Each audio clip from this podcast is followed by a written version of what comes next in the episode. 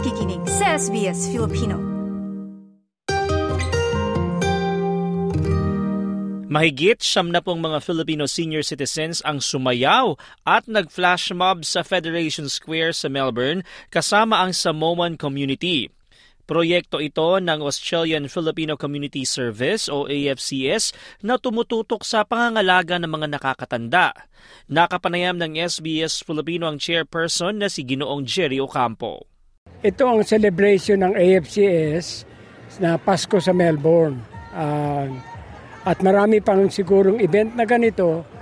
Pero itong araw na to kasama namin yung mga Samoan friends na gusto rin makisama, makiba, makibahagi, no? maging part ng ating, uh, yan, sa, lalo na sa mga seniors, mainly seniors, pero nakikita mo marami rin mga kabataan dyan, which is a good picture of Melbourne.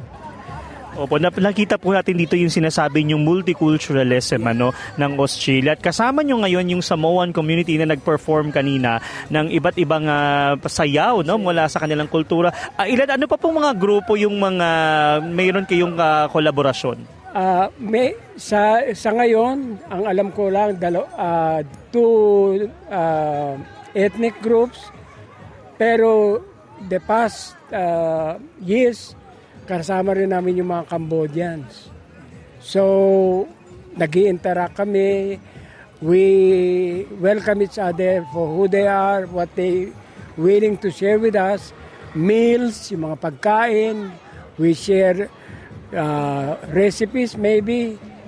But then again, ang maganda rito yung knowing ng spirituality ng tao, iisa lang ang pinanggalingan. Opo, nabanggit niyo po yan yung mga madami palang activities sa so pagkain ano, at iba pang mga um, uh, pagsasama-sama ng ibang ibang ethnic groups dito. Ano po yung kahalagahan lalo na sa inyo ang AFCS po ay karaniwan na tinututukan ng mga senior citizens. Lalo po ano po yung kahalagahan ngayon ng senior na makikipag-ugnayan din sa mga iba pang senior sa ibang ethnic groups? Naging uh, ha, nagkaroon ng highlight ito nung magkaroon ng COVID restriction ng gathering. Maraming even not only Filipinos, yung mga tubong Australians na because of the uh, separation, nagkaroon ng konting loneliness, you know, yung hindi ka makalabas, wala ka man lang makausap. So, naging part siya ng project ng AFCS na we go to them and then encourage them. At saka siyempre yung mga restrictions sa distances, ginagalang natin yan dahil kailangan lalo na sa seniors. Dito sa nagaganap na inyong uh, event, merong mga pagkanta ng mga Pinoy songs na Pasko, ano? At nabang nabanggit nyo, ito'y bahagi ng Pasko sa Melbourne na inyong uh, um, uh, ginagawa para nga sa komunidad. Parang ano po yung kahalagahan na maalala pa din natin, kahit na tayo nasa Australia na, na kinakanta pa rin natin yung mga kantang Pinoy na, na OPM uh, Christmas songs at itong mga ginagawang tradisyon. Ano po yung kahalagan lalo na sa inyong grupo at sa mga senior citizen dito? Bilang part ng senior group, eh, ano, bumabalik sa akin yung kabataan ko sa Pilipinas. You know, sa atin may mga kumbatsero, nagkakaroling. Mamas ko kabahay-bahay. Nung bata ako, pupunta kami sa mga, mga kamag-anak, mamamas ko ka, magmamano ka, at kakain kayo, salo-salo kayo, hati-hati lang doon sa at Everest on the table. And it's enough, you know. Ano po yung mga pinaplano pa ng grupo ng AFCS sa susunod na taon, lalo na ngayon 2024? Um, siguro may mga inihanda na kayo o inilatag na kayong proyekto. Well, ang unang finokus namin is magkaroon ng isang lugar na neutral, yung walang exclusion. As long as you know the aim ng gathering, open arms yan. Tsaka yung mga, yung mga volunteers natin, mga yung third generation o second generation Filipino. Dumalo at sumuporta din sa pagtitipon ang kinatawan naman ng Multicultural Center for Women's Health Victoria na si Felicia Belaja. Uh, these events are uh, important. They have to continue. We live in a multicultural uh, society. Australia is uh, one of the most beautiful multicultural uh, countries in the world. Uh, today, we saw many groups performing. It was mostly women's groups, and that's what we want. We want the women to go out there and be active um, Samoan ladies. They performed beautifully. Um, and there were the uh, Filipino group. Now, the Filipino group are everywhere, and I would like to congratulate all of them. You know, everywhere I go, uh, in uh, as for multicultural events, I, they're always there.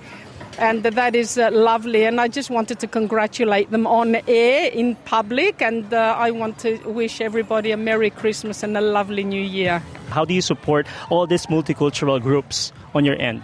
Um, we are a um, an organization. We are funded by uh, a national project by the national government, and we go out to uh, the premises of the multicultural groups, uh, mostly women, but now we also go out to mixed groups as well, and we talk to them about different uh, health issues, how to remain healthy.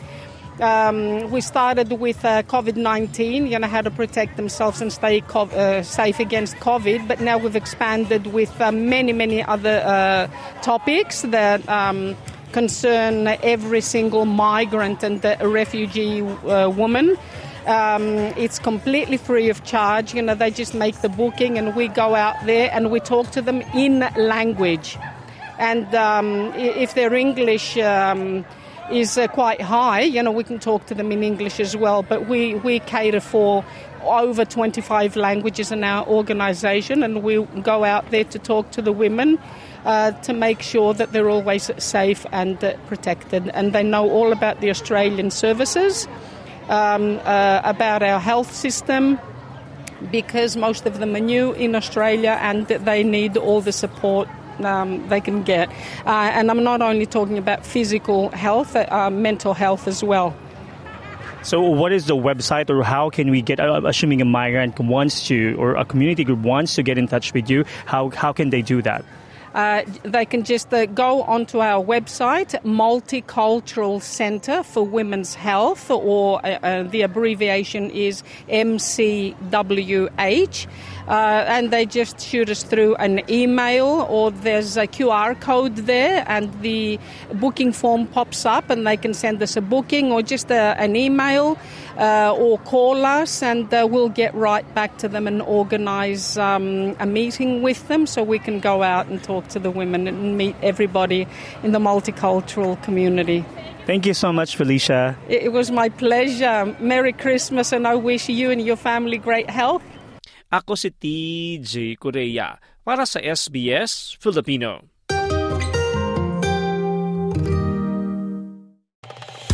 Nice yung bang makinig na iba pang kwento na tulad ito? Makinig sa Apple Podcast, Google Podcast, Spotify o sa iba pang podcast apps.